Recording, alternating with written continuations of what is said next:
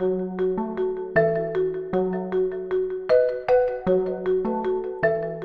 we get settled into 2022, we can't help but start to make some guesses about where the industry is headed in the next few months. Looking to the future is an important way to reflect on where we've been and to move forward towards all the possibilities within our grasp. And as we look toward the industry and the wider business community, it's apparent that a theme has emerged, and that's what we're discussing today. It's weaved into how we use data, securing our systems, and how organizations ensure they operate ethically. For organizations like Axis, it's always top of mind. And so, to look to the future, we thought we would task some of our brightest minds with sharing where they think the next trends in smarter, safer technology are headed. Our panel today is made up of three incredibly talented industry leaders from three corners of the globe one from North America, another in Asia Pacific, and of course, a panelist from our HQ in Lund, Sweden. I'm going to let them introduce themselves. My name is Ryan Gregory. I'm the Director of Solutions and Services with Axis in the Americas. This year marks 15 years for me at Axis, and today my teams are responsible for America's product management, working alongside our global counterparts in Lund. And I also have responsibility for professional services and solutions development, which are offering customized, more outside of the datasheet solutions, is marketed towards our integrators to augment their offerings. Hi, my name is Marie-Hélène Mansart. I am the Director of Business Development uh, for Axis in APAC. I joined five years ago, and um, me and my team uh, are responsible for everything related to new business. It goes from audio, um, software, 5G, cloud, and uh, also intercoms because we are in this region. We are also uh, selling intercoms from 2N company. Hi, my name is Mats Thulin. I'm Director of Core Technologies within Axis. I'm, I'm, based in Lund I've been with Axis for 12 years now in various positions. Currently, my, my teams are working with long term technology development, focusing on uh, analytics solutions, uh, media compression technologies, etc.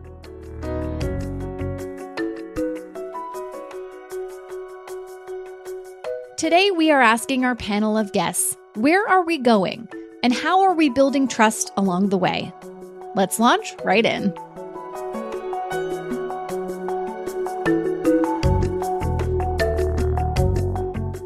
Thank you all for joining us today. It's it's always wonderful to have people from different places within Axis and with different expertise to come together and really meld minds on one topic. So I'm grateful that you all said yes to this. We have panelists today from across the planet. Marie Helene is in Singapore, uh, is in Sweden, and Ryan is in the United States. So nice to have uh, panelists from all over the world to to talk about tech trends. To start off, I think in this world we're living in now, we're fast kind of becoming this super hyper connected society, especially with IoT, Internet of Things, and and this trend towards kind of like connected is now the default. And so I, I guess my question is when we're talking about how to store information, we're talking about the risks that come with that hyper connectedness. Which system architecture do you fi- see as the most optimal moving forward? Quite a broad question. I, I think we, we will see a, a, number of hybrid solutions. So there's no single fit. Uh, we are moving from uh, decentralized solutions to, to a more connected environment, of course. Uh, but we, we, we will see the maturity in this in, in different uh, segments of, of the industry uh, maturing in, in, different paces. So um, what we will see that is that this um, uh, connectivity uh, trend is, very tightly linked to, to cybersecurity trends. So to make sure that you have uh, in place security measures for, for both uh, secure transmission of, of, data as well as secure storage of data is key to making this connected infrastructure happening. Uh, so that's part of this. Um, of course, there, there are uh, other types of system aspects to this. Uh, the stability of systems to be able to rely on connect uh, the, the connection to, to systems. So I think we, we will see hybrid architectures where, where you have storage, local storage uh, for redundant purposes, but you have also cloud and, and server side storage solutions in, in parallel. Let's go to, to Ryan on this one. Ryan, what are your thoughts on, on that same question? Yeah, thank, thanks, Avery. I think um, piggybacking off of what Mats was saying, I, I agree. You know, I, we're we're looking at a more hybrid world today, whereas in the past, you know, on-prem type of technologies tended to to dominate. But today, with on-prem, hybrid, or even cloud technologies, the the innovation and the evolution has has really determined or turned this into a application type of decision in my in my view. And when i'm out talking to partners and end customers that's that's one of the first questions i try to get into is you know what is the pain point we're trying to solve here? And then based on that i have multiple different buckets of of solutions and architectures that i can choose from but in the past, I, you know, if you go back even five, ten years, these architectures were not as developed. And what it lended itself to was manufacturers or even integrator partners, um, you know, advocating for technologies that either they had today in their their inventory or their portfolio of solutions, or led to um, driving in and evangelizing solutions where they were more comfortable, even though it may not be the best fit for the customer. So I try to bring it back to what is the pain point we're trying to solve, and then with you know on-prem solutions, hybrid cloud, we we have a whole multitude of of solutions that could potentially solve the need. You know, I think a, a good example of this was you know edge processing or even cloud-enabled technologies five to ten years ago were were not what they are today. Where you know if you fast forward to today everything is is utilizing some type of edge technology or cloud te- technology. So really comes down to architectures and footprints, listening to the customer and trying to find a technology that solves their needs at a price point and an architecture that that they desire. Yeah, that's a really good answer. Uh, you know, I it's it's amazing how with this kind of technology, I mean every every episode of this podcast we talk about cybersecurity no matter what the the theme is. And and like we're talking about, you know, the you know, the more hyper connected you get, the more risk there is. And so I I guess something that I would like to talk about just briefly, um, and and Marie Helene, I might go to you because I wonder if maybe you have any examples of this in your region. Um, something I keep hearing about, which is zero trust network. So I wonder, just from Marie Helene, if you know, if you could just give us a really quick sense of you know how we're seeing cybersecurity change and evolve, and what does this notion of of zero trust mean? Sure. The example that I have in, in, in our region is is a bank um, here in, in, in Singapore, and they have so much zero trust in the software technology that they are using three layers of security software products that are not connected to each other one American software, one Israeli software, and one Chinese software. So to me, this is really a uh, I mean, when, when you're talking to the security uh, director about that, he always uses as, as an example of zero trust. Yeah, that layer on layer on layer of, se- yeah, security, exactly. right? Yeah, yeah, yeah. Uh, does anyone else want to tackle this one? Yeah, I, I, can jump in. So, so from a technology point of view, uh, the, the, concept of zero trust is actually a, a shift in paradigm, uh, moving away from the the per, uh, perimeter defense uh, thought, where we built uh, closed down systems and we, we trusted on, on having firewalls and physical air gapped solutions. And th- this has, over the last uh, 10 years, uh, been much more mature in, in, the IT industry, but it's moving into the security industry as well. Uh, and the idea is that you, you, don't, you, you can't really trust any of the components or, or the nodes in a system, so that you, you need to rely on mechanisms on, ensuring the communication between endpoints, the, the source and the consumer of, of, of data in this. Uh, and, and to, to make this happen, we, we, rely on sort of basic components in, in a solution, like, like um, authentication me- mechanism, uh, secure boot, boot of uh, devices, firmware upgrades, uh, contin- continuous upgrade of uh, cybersecurity patches, etc. So it's a shift in paradigm, and by, by having this in always connected system, which is always updated with, with the latest security fixes, you get a much more stable environment. You don't need to rely on trust on any component in, in the system. Yeah, and and Mats, I assume that that shift in paradigm also comes with a piece that is this, you know, authentication. And I think even just as a consumer, you you find now that like everything needs to be a, a two factor authentication or or whatever it is, right? But even just authentication of, especially with video surveillance, is you know, has this been tampered with? Where has it been? Has it been changed? So can you just give me a sense of of how you know what we're seeing as far as like accessing what's uh, and knowing what's true and what's verified and what's accurate and and is that a trend we need to consider here? So uh, uh as marie helene was in, in into the we're building several layers of uh, um, security in, into the systems. But also it's not only by uh, securing the transportation from a source to a destination but it's also ensuring that, the data collected, the video material, for example, was collected, uh, what time it was collected. Uh, uh and we are starting to see mechanisms of, of, signing data, for example, so, so that video data could be signed uh, both uh, ensuring the, the device recording the, the material as well as the time for recording. And that by, by signatures to, to the video material, that, that could be preserved to ensure that uh, once you consume or use the data, you, you have the not only um, uh, the authenticity of the of the data, but but also uh, uh, proof that nothing of, of the data has been tampered with. Just recently, we released uh, um, uh, an open source um, uh, initiative around signing data in the industry. But to be able to do this, we, we need to have an open collaboration around these initiatives in the industry to ensure that we are able to, to have mechanisms ensuring the, the authenticity of the data. Yeah, absolutely. It, it's a, a, another multi-layered approach, right? Uh, Marie Helene, I just want to go to you. Did you did you have a follow up to what Mats is saying there?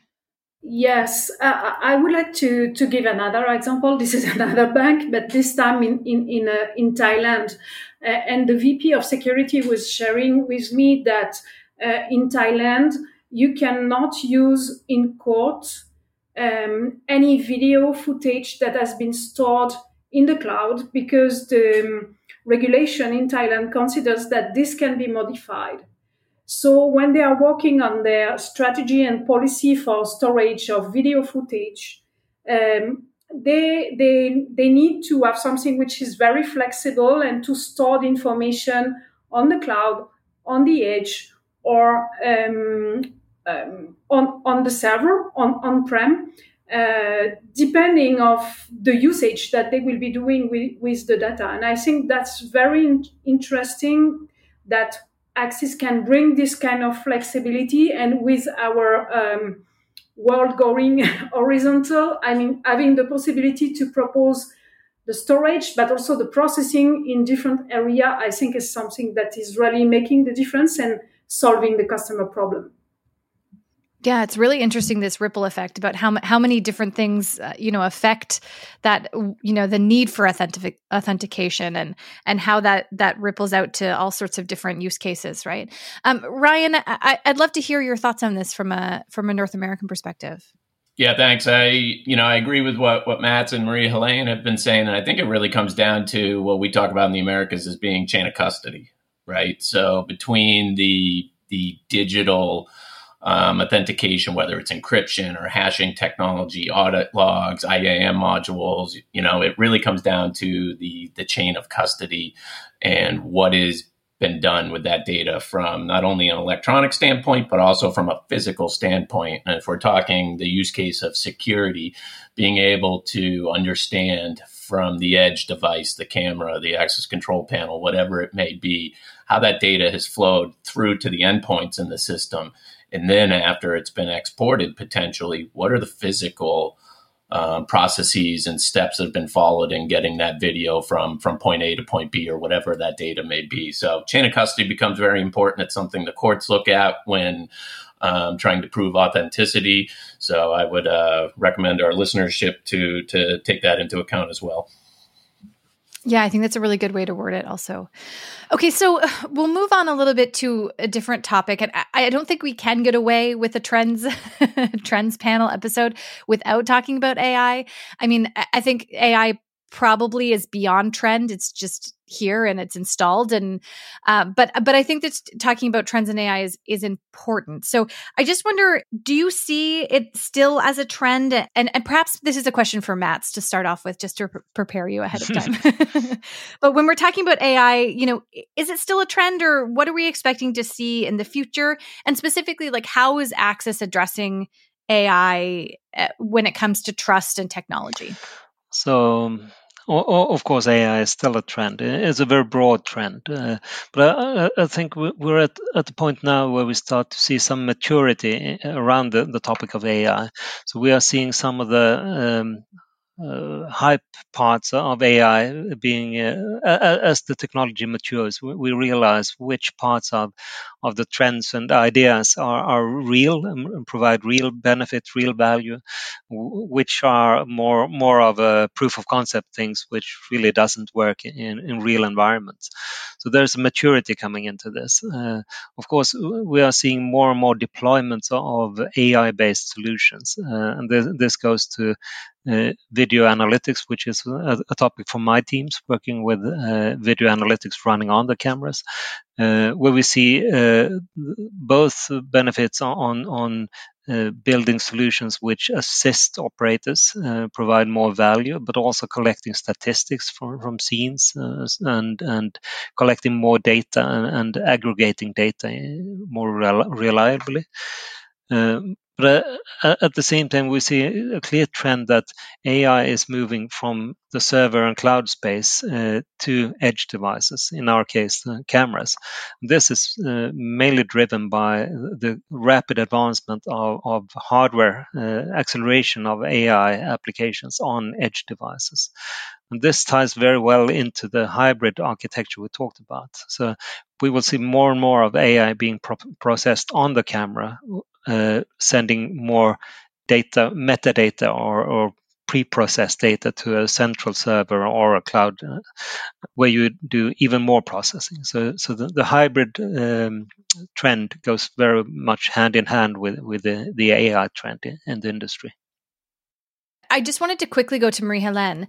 Um, I know that AI is kind of widely used uh, in the in the Asia Pacific countries, and I, I, wonder if you could just give me a sense of you know we're talking a little bit about regulation here. We're talking about you know the future trends in AI, and what are you seeing in that area? Well, I think in APAC, uh, AI is massively used, and we don't have this uh, GDPR regulation uh, in none of the country in, in countries in APAC. So uh, there is a massive use of face recognition, especially, for example, in China, also in, in Singapore. Uh, it is used for checking on personal security equipment detection, license plate recognition, crowd detection, wanted person, etc. If I look back five years ago when I joined Axis, it was only the beginning, and now it has been growing very, very, very fast, faster than hardware systems. And in a way, this use of AI is, is really leading the, the demand for us because AI uh, usually require high quality of images and Axis is good at this. So um, in a way, it's, a, it's an opportunity, even if as a European company, we do not want to use AI in a certain way but uh, for the other usage of AI, I mean, this is quite open for us. Yeah, absolutely. There's there's risk and opportunity, you know, baked in there, right? Um, to Ryan, can you give me a sense of you know what the conversation around AI and regulation is in the in the states?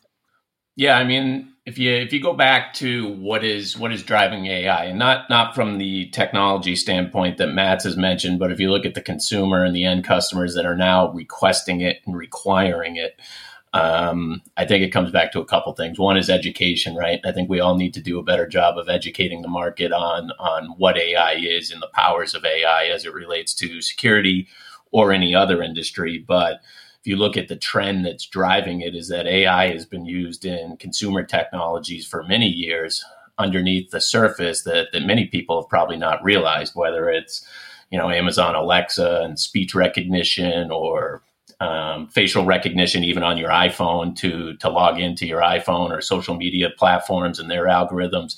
It's been around for a while but due to the increase in processing power at the edge we're now seeing um, solutions and products that take advantage of the increased processing at the edge to really in my opinion drive proactiveness in the security industry where today the the pure amount of connected devices and sensors and the amount of data that they generate really becomes unmanageable in certain applications and it requires these analytics or advanced data processing to really allow the end customer of the system the operator of the solution some way to be proactive and more efficient in responding to this data set so to me, it comes back to proactiveness versus reactiveness and making the solution, in this case, the security system or the security solution, a more proactive tool for the end customer.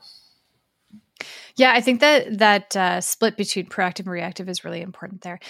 You know, actually, when we talk about reactive and proactive, I think uh, one um, big piece that affects trends that comes to mind is COVID 19. And, and obviously, the pandemic has both paused some things, uh, globally paused some things, or, or within the supply chain, like chip manufacturing. But at the same time, it's also really uh, moved a lot of things forward. You know, if we think about no touch technology, those kind of things. And so I, I wonder if you might each answer this question from your different perspectives globally how have new innovations or trends or initiatives kind of moved faster than they would have if the pandemic had not happened? You know is that something that you're seeing? Um, you know whether pieces have accelerated and some have decelerated. Uh, i just wonder from each of your perspectives since we have such a, a, global panel today you know how that has affected technology trends and, and, and what impact the pandemic has had on innovation. And and i think ryan you were already um, talking so eloquently so let's go to you again Sure. So yeah, if we if we try to break it down into a technology versus maybe a people and process, and what have we learned from from the COVID nineteen pandemic? I mean, from a technology standpoint, I think that it's it's really driven efficiency and distance um, type of applications where you know to your to your point avery you were talking about some of the low touch or, or, no touch technologies. We saw that manifest itself in you know fever type of solutions or touchless access control. And they they definitely filled the need although i would i would caution in trying to make sure that the technology is vetted and it's solving the the problem um, that is that is at hand. But in terms of of overall um, people versus technology. I think it's again it's manifested itself in a couple of different ways. I mean, supply chain and, and ownership has become important. Where you know if you look at Axis, we develop our own ASIC technology in the ArtPEC, but that is a, a single component where we could develop the ArtPEC and have those readily available and in stock. But if we're missing components um, that are critical to the construction of a device, then you know, where where at that point becomes really moot. So, you know, we've seen Axis redesign many of our products over the course of the pandemic to take advantage of components that we could get versus some that are longer lead times. So that's something we've done on our end. But, you know, going back to some of the the people impacts, I think we've seen, you know, face to face interaction and communication. We've we've learned as an organization that we can do things remotely and be a little bit more efficiently.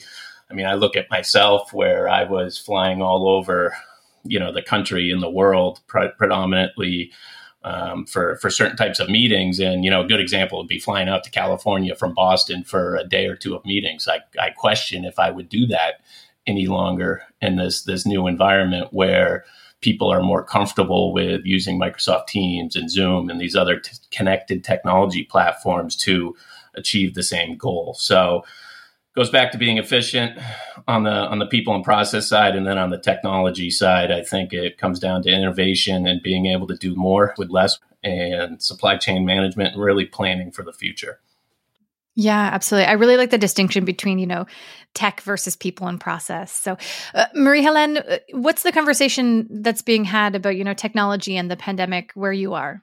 Yeah, to, to me, the, the major in, impact in APAC is related to the uh, microchip uh, manufacturing. Uh, because with, I mean, uh, China, I mean, APAC and China has been always the, the factory of the world for microchips. And with the pandemics, uh, then uh, a lot of IT vendors, hardware vendors realized that they were very vulnerable and uh, they were really depending on China. So they started to invest a lot in manuf- manufacturing plants in Malaysia, also in Vietnam and Philippines, but mainly in Malaysia.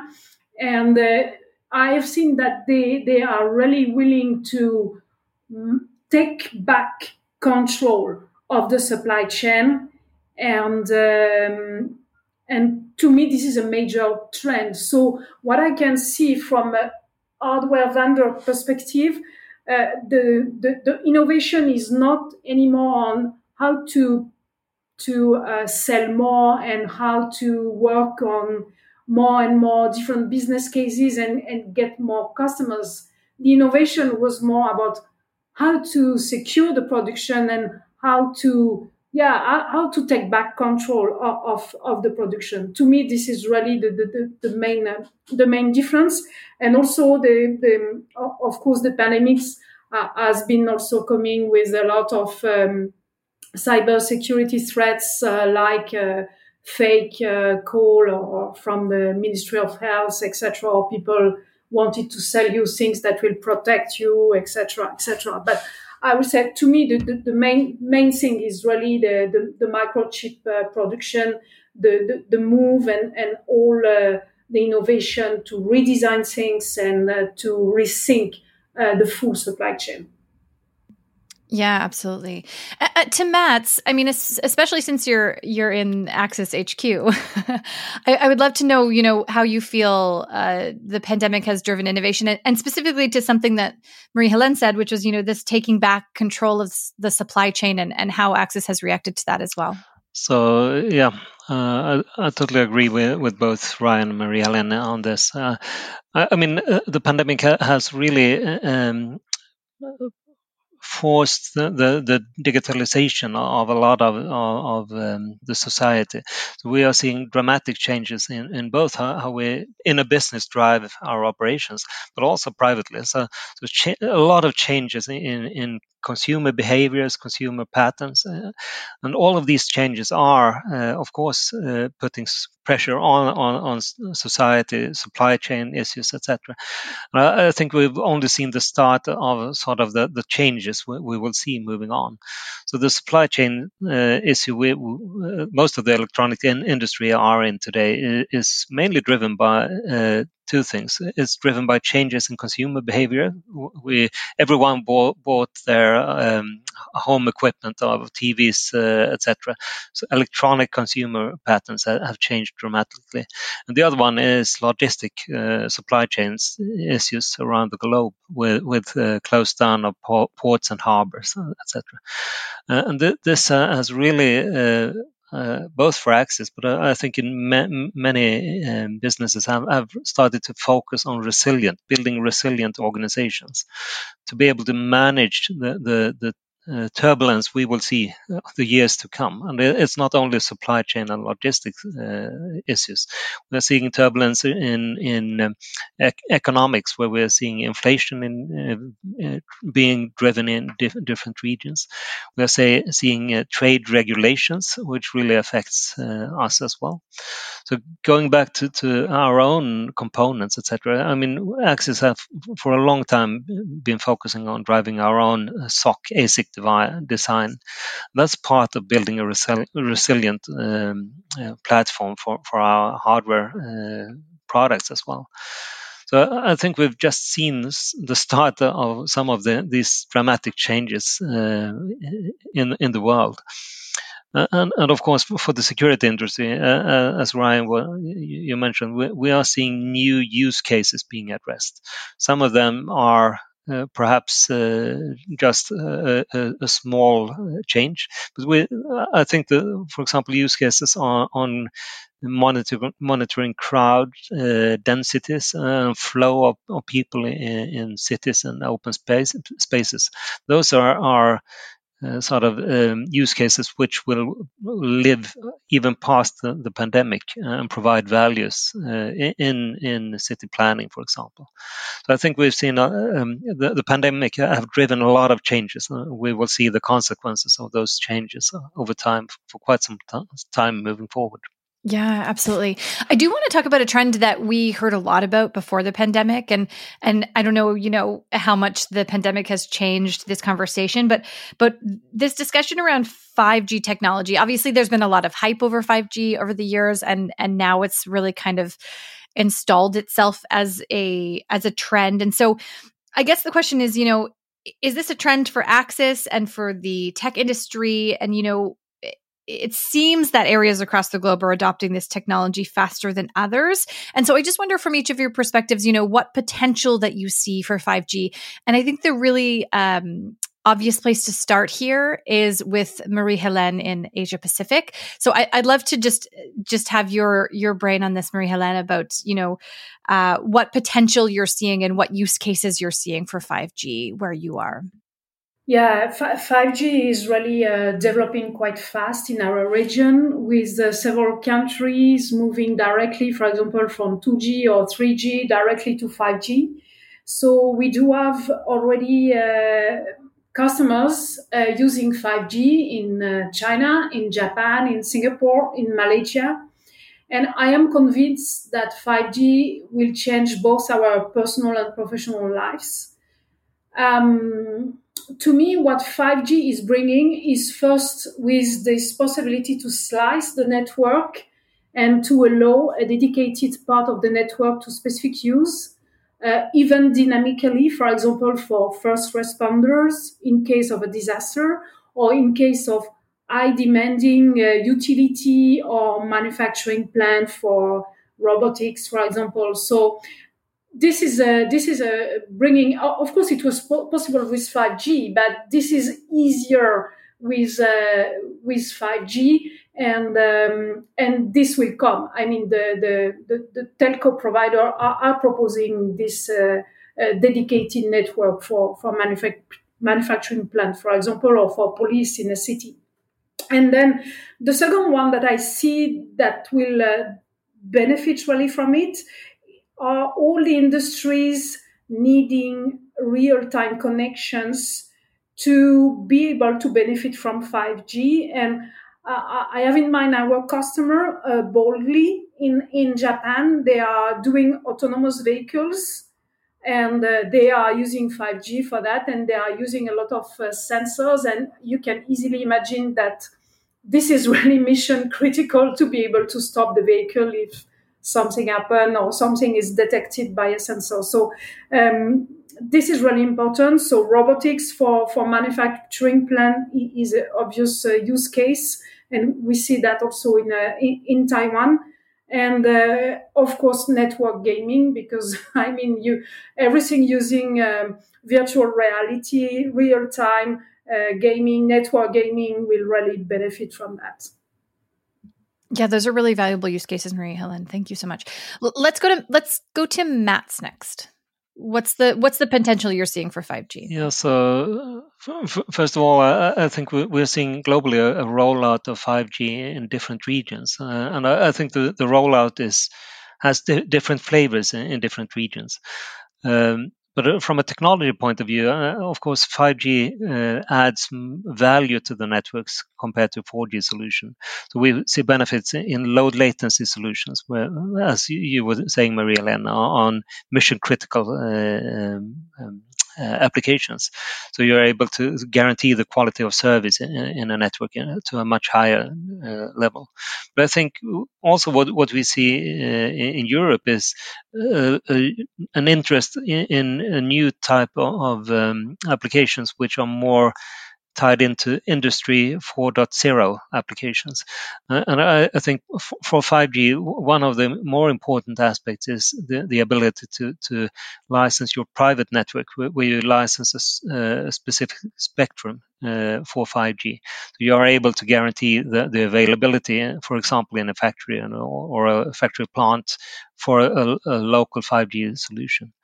So the, the 5G is, is uh, deployed in many different flavors, and uh, I think over time we'll see which areas where 5G really makes much difference and where all, older technologies will complement 5G as well. Yeah, and if we, if, you know, if I take the Americas standpoint and, and what we're seeing over here, I think it's we're still early in the journey. If you look at the vast amount of money and time that was spent in just rolling out 4G and LTE in the Americas, um, 5G is is now here, but it's just starting to come online in many of the major cities um, in the Americas. So I think we're we're a little bit behind Europe and, and APAC, but I, I still do see some some positive use cases. But today, if you look at the security industry, I think those those use cases are a little bit limited and or challenging um, based on you know the infrastructure, the knowledge, and the cost to implement these technologies versus the return on investment that they're bringing in the security space. Those are all things that need to be considered from from the vendor all the way down to the end customer. I mean, but there's no denying what what everybody has been mentioning in terms of technology advancements, whether it's the bandwidth throughput, the low latency, the segmenting of channels, or dedicated use. You know, the other thing that that you know cellular connectivity in general is bringing versus Wi-Fi is you know you don't need a clear line of sight between access points, right? Or a proximity to an access point is not ideal due to interference or whatever it may be. This is where you know cellular really comes into play. So you know, if I look at it from where does Axis add value in the 5G space, I think that remains to be seen. And, and folks like Mats and the team in CoreTech over in HQ can speak much more deeply to that. But you know, I'm sure there's ways that we're looking at streaming technology, hardware in general, or integration, um, because we have brilliant engineers in Lund, and our leadership is definitely evaluating this. But on the flip side, if you look at some of you know the, a lot of the positives we've looked at, I still think that there's some things that we need to figure out within our channel and education in general in terms of you know this is an RMR based solution. Again, I went back to knowledge, but you know how do we transact this through traditional security channels? Who pays for what? You know, there's there's bandwidth caps with with cellular, and there's certainly carrier dependent performance. So I think the logistics of enabling 5G is is definitely there, but in my opinion, um, you know, the Americas is probably going to be a little bit behind the curve, and we we still need to do our homework in terms of finding how this fits into the security industry for Axis. Yeah, that's a really good regional answer. Thanks for jumping in there, Ryan. Uh, so the last question I have for you, and and maybe we'll start with Mats, and then we'll go to Ryan, and then we'll end off uh, with some notes from Marie Helene. Um, I think you know, Mats, you talked about building resiliency into systems. And so I, I wonder about, you know, a term we talk about a lot, which is sustainability. So, you know, is sustainability a trend? Has it become more of an expectation and and just really you know what is expected of manufacturers and technology innovators now when it comes to sustainability yeah, so sustainability is clearly a trend, and it's a growing trend, uh, or a broadening trend, I'd say, moving from the, the earlier phases where we talked about uh, removing hazardous materials from products. Uh, now we're focusing more on recyclable materials, uh, the foot, the glo- uh, environmental footprint of our products, but also manufacturing, etc. But it's broadening into to um, uh, putting requirements on our development partners, our manufacturing partners, uh, and uh, coming back to, for, for example, the UN Global Compact, where, where we see uh, ethical issues, uh, work labor issues, etc. So it's a very broad uh, spectrum of, of um, of trends, and and it's also coming into more of a clear hard requirements in proc- procurement processes. So, so it, it's expected from, from from a company to, to really work hard with this. And, uh, in, in future products and future um, solutions, we, we actually focus focus very heavily on, on these topics. Yeah, I, I, think that's a, a really good and succinct answer. So let, us go to Ryan next. You know, from the perspective of the Americas, um, you know, how did what place does sustainability have as we move forward? Yeah, um, following up on Mats, I mean, in my in my opinion, I think it's it's becoming an expectation if it's not already a guiding principle to certain organizations as well as their ecosystem of partners or and or end customers. Um, Axis has a long history of, of supporting and innovating with sustainability in mind, right? Whether it was what Mats was mentioning with lead free PCBs or environmentally friendly packaging and lean shipping, um, you know, to promoting DEI and diversity, equality, inclusion, right? It's something we have as a guiding principle for many years, and I think that's here to stay.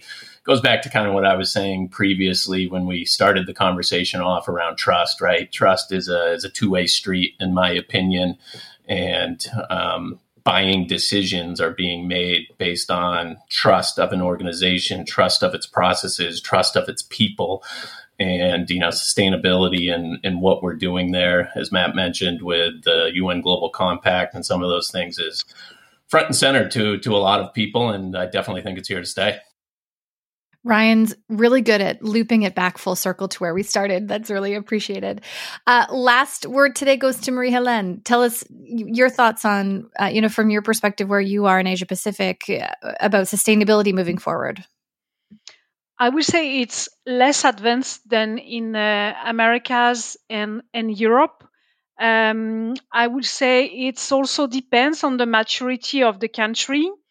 Uh, because some developing countries they are most focusing on developing their industry and their GDP, so sustainability is not really a priority for them. Um, nevertheless, I, I, see a positive trend um, when it comes to uh, CEO developing uh, uh, their business. I, I, remember one of the CEO of one of our business partner in Vietnam.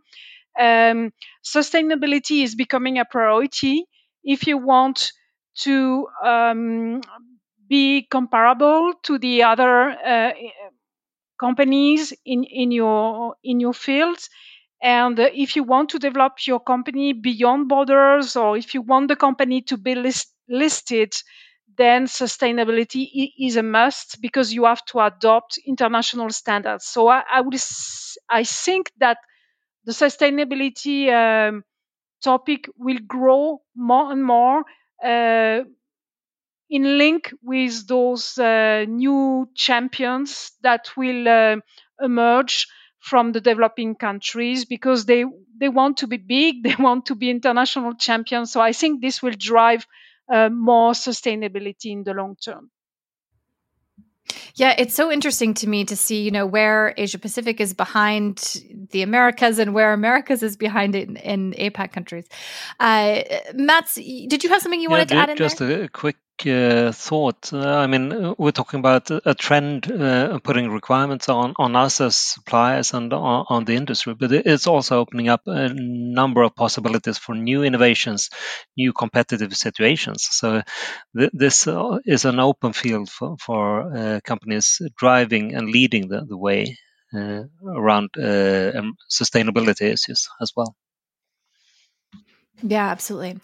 Well, listen, this was a wonderful conversation. Um, you're all so good at, at succinct uh, and very rich answers, and and it was so interesting to have the perspective of you know the Americas, of APAC, and then you know Mats and Core Technology at HQ. And so I thank you all for your time and and and for for talking about trends with us today. Thank you, Avery. Enjoyed it. Thank you. Thank you.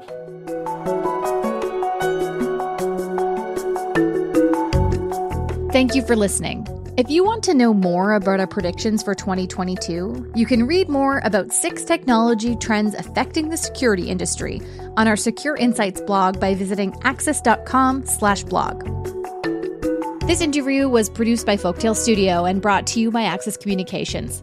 Axis enables a smarter and safer world by creating network solutions that provide insights for improving security and new ways of doing business. As the industry leader in network video, Axis offers products and services for video surveillance and analytics, access control, and audio systems. Axis has more than 3,500 dedicated employees in over 50 countries and collaborates with partners worldwide to deliver customer solutions. Axis was founded in 1984 and has its headquarters in Lund, Sweden. For more information about Axis, please visit our website, www.axis.com.